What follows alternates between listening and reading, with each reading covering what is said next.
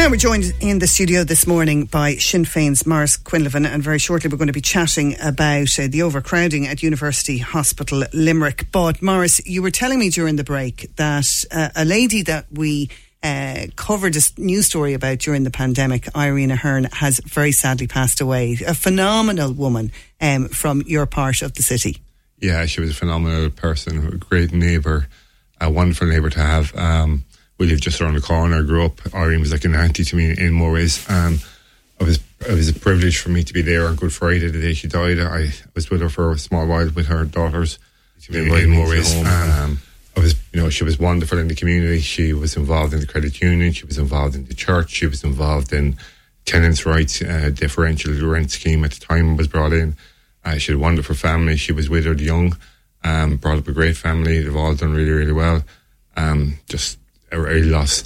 And I understand that she was the first person ever to sleep in the Ballynanty area. So she was the first into the home, yeah. first person to sleep there. She always reminded us of that. But a stalwart of the credit union, a stalwart of the church, and a good neighbour. Always helped out neighbours. Great advice. And I even saw some of the comments people put on families' posts on Facebook about um, good advice she always gave to them, people who were new to the area, people who lived in the area. Um, a wonderful woman. And it's, it's really an end of, a, end of an era.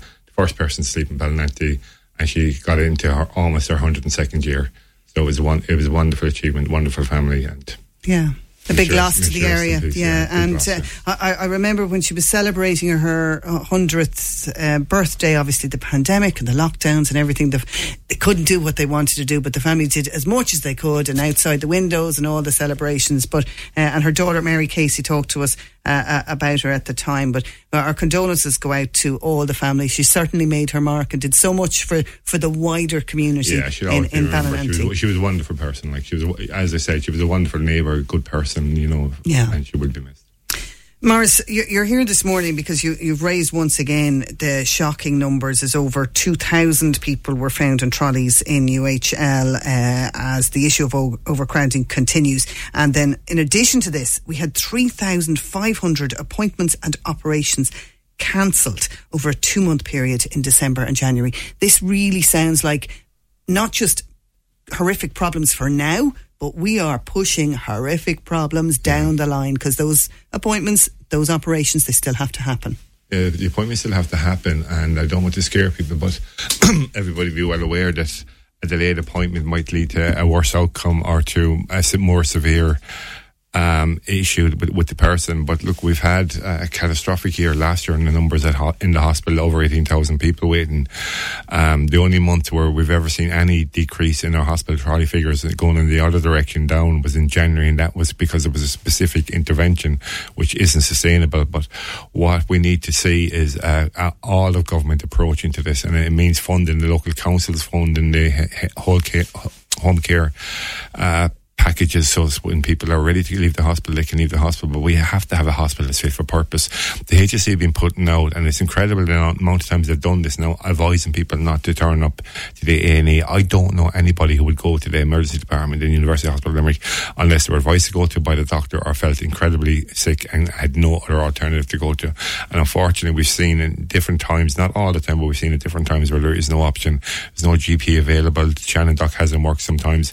Um, and then obviously there's people in the hospitals who are ready to go home, but there's nowhere to bring them because there's no family support around them, or else there's no home help care, home care packages or help to help them. Now I know a number of families I've been dealing with myself who've been approved for home care packages that would be home help to help the person in their home, but there's actually no one physically available to do that stuff. And that brings us back to the discussion you had earlier about dental procedures where we're having that problem.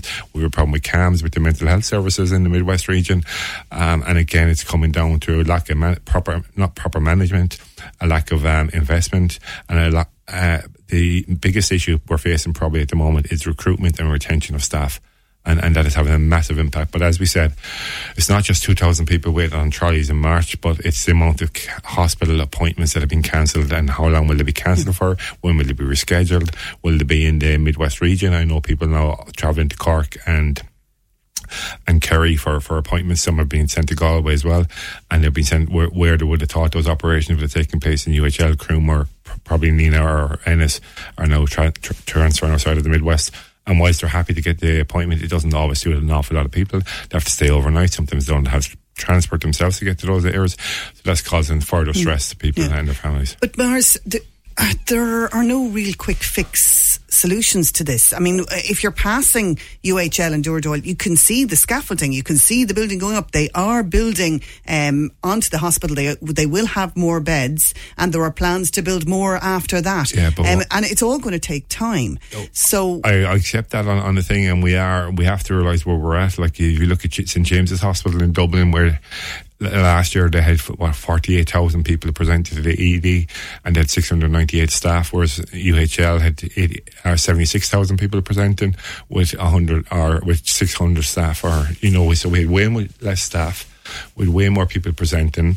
We have they we go back to the crisis in two thousand and nine where the three other we, emergency we departments- know all the reasons, but Yeah. what, what about the, the, the solution that everybody, you solution- know, texts in? Open St John's, open Ennis, open Nenagh, all those emergency departments, mm. open them, and that'll that'll help Yeah, the problem. we what do you think about that? Well, I think what we need to do is we need to look at every option that's available to us to Does that include opening those emergency if, that, if departments? that's what we can do and that's what we should do. Like, you know, so I would be committed to opening those three emergency departments if that's what we could do.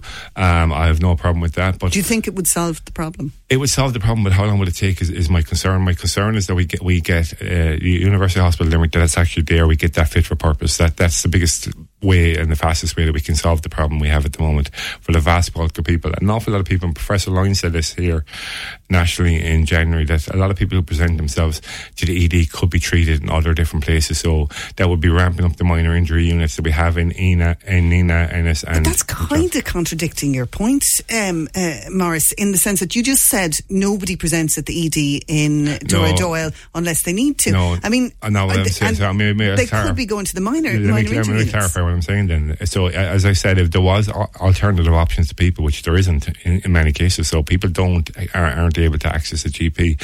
Out of services, uh, GP services can be very limited, and people can't access them. Quite often, people are referred to by their GP, and they should go to the hospital. What I was saying there was, um, it's it's incredibly distressing for myself and others to hear the HSE telling people not to come to the University Hospital Limerick when they actually need it, when they actually need to go to it. And I would I would repeat that. I put it on my social media over the weekend. If you're sick, go to the hospital. It's a very very important thing to do. Um, but we are where we are, and we need to get out of the, the mess we're in. As you say, there's scaffolding out in UHL, but there should be three lots of those scaffolding. You know, there's plans for 96 bed units, but the other two haven't really been confirmed in that the funding has been approved, the plans haven't been agreed. We need to build this tree of the same things. But what we actually need to, what we can do in the here and now is look at the, the problems around staffing. We make sure the staff who actually work in the hospital stay in the hospital, and that's not the case. Many are leaving. We need to make sure that our, all vacant positions, like I think there's something like 68 non-consultant doctors So vacancies in, in the hospital. If Sinn Féin were in power, what's the first thing you the, would do? The first thing we would do is we would put in uh, what we've said this a number of cases. Uh, we'd start the hiring of six thousand additional staff across the health service. That would be a cost of uh, three point three billion. and extra. how long would it take to have those staff Well, actually to be- working to on be, the honest, I'm not going to say we're going to fix that in the morning because nobody can say that now with the mess we've been left with. Um, but if people had listened to us a number of years ago, we wouldn't be in the mess we're, we're in now. But what I can tell people is that uh, Sinn Féin government, and I hope there will be one soon, will invest in our health service so that people will have a health service they can be proud of, one that they don't have to fear going to, and one that will work for people so that when you're actually sick, you will get the health and service that you need. That, so you're going to pe- spend more money than the current government on the health service. spend more money on on the on the, some of the issues and ta the issues they haven't tackled, and that would be if you look, for instance, I was in I was in a hospital in the, in the west of England recently in Reading, which is west of London, and they had a note on their notice board was advertisement for the Camogie team. Of that hospital, you know, so th- and that gives you the scale of the amount of nurses, uh, staff that we've left for, from from Wow. our state. We need to make sure the staff who are actually working here at the moment uh, are retained. We need to make sure the staff that have left so that means paying them more, does it? That means paying them more, and but so it's- can you commit that the nurses will get more money under a shift? Well, what we're committing is we're putting 3.3 billion euros extra, which we funded and we put into our all our previous pre, uh, pre-budget submissions. That money will be there to make sure we hire 6,000 additional staff. We won't hire 6,000 additional staff unless we retain the ones we have. i- In the service, and to do that, you have to, and it's not just pay. A lot of nurses will tell you uh, one of the keys, key problems they have is not their pay; it's the rent they're paying actually in Dublin, in Limerick, in Cork, uh, and particularly in, in, the, in the main cities of Galway, Limerick, Cork, and Dublin the rent of, of accommodation, mm. but also they're telling you about is the long hours they have to work and it's the lack of progression they're getting. Whereas if they travel to Australia, they can skill up upskill quicker. Uh, other countries can upskill quicker, and you can see there's an exodus of not just from our health service to Canada and Australia at the moment. Okay, I want to take a quick break because I do want to ask you about the US President Joe Biden's visit as well. So we are chatting to uh, Sinn Féin's Maurice Quinlivan about UHL. I'm just going to give you some of the comments, Maurice, the people are saying on our phone and text line. Dermot says, more Sinn Féin rhetoric, give us solutions for once not pointing at the obvious, action, not reactions, as Dermot Michael says, is uh, Maurice Quinlivan saying that they have looked at every option already. Uh, what are they looking at for the last 10 years? And another text that says, Sinn Féin are going to find the money from nowhere, find staff from nowhere. Happy days. Gosh, the joys of spoofing. Mm-hmm. So I suppose that's just kind of a smattering of, of yeah, you know, look, people's I reaction. I can understand people are frustrated, but we do have a plan there. You know, I, I, I outlined that we would put 3.3 billion extra into the health service. I outlined we'd uh, hire 6,000 additional staff. We will produce a comprehensive policy, and we have been talking about this for a number of years. And if some of the if some of the solutions we had been talking about had been implemented, we wouldn't be in the mess we're in now.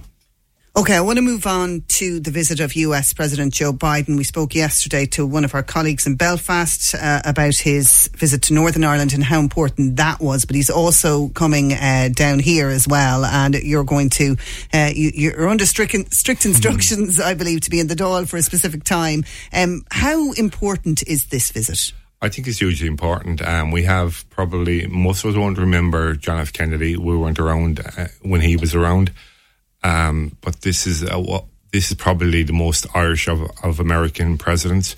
So it's, it is huge. And President Biden has been instrumental in ensuring that the protocol was um, maintained in the north. And the protocol is, it might confuse people what it's about, but it was mm. about protecting the fact that we don't go back to a hard border on the island of Ireland, which would ultimately would have damaged and undermined the Good Friday Agreement and the peace process.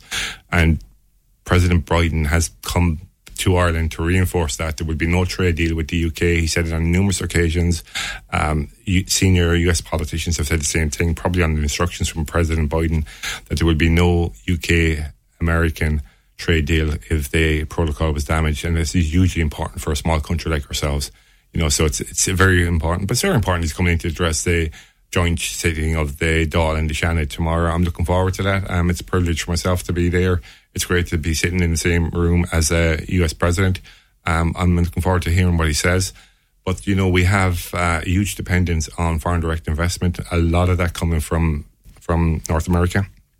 And the Americans have a huge um, 100,000 jobs created in America are from Irish companies. So yeah. there is there is cross. It works both ways. It works both ways. Uh, yeah. So we, as we strengthen, you know, and you know, go back to the previous thing we were talking about there. We have we have raised the money we, we where we can fix the health service, but as we strengthen those um, relationships, it's great to see the president of the Ameri- of United States of America coming to to, to, to, to Dublin, to Ireland. Um, he's going to Mayo. He's, in Dundalk. I think as we speak, he's probably heading to Dundalk. He's going to Mayo after the Dáil tomorrow. We'll forgive um, him for not coming to Limerick. We've had a few presidents here, haven't yeah, we? we would hope he might have flown in out of Shannon or something. We yeah. could have we could have got something out of that, you know. But look, it, it is actually great that he's landed on the island of Ireland and he spent time in the north as well. Look, unfortunately, he, I, I'm sure as, as we would wish that the assembly and the institutions in the north were up and running and you know we can see what we can see what the blockage there and the blockage there is that Sinn Féin won that election and the first the deputy or the uh, the first minister mm. in situ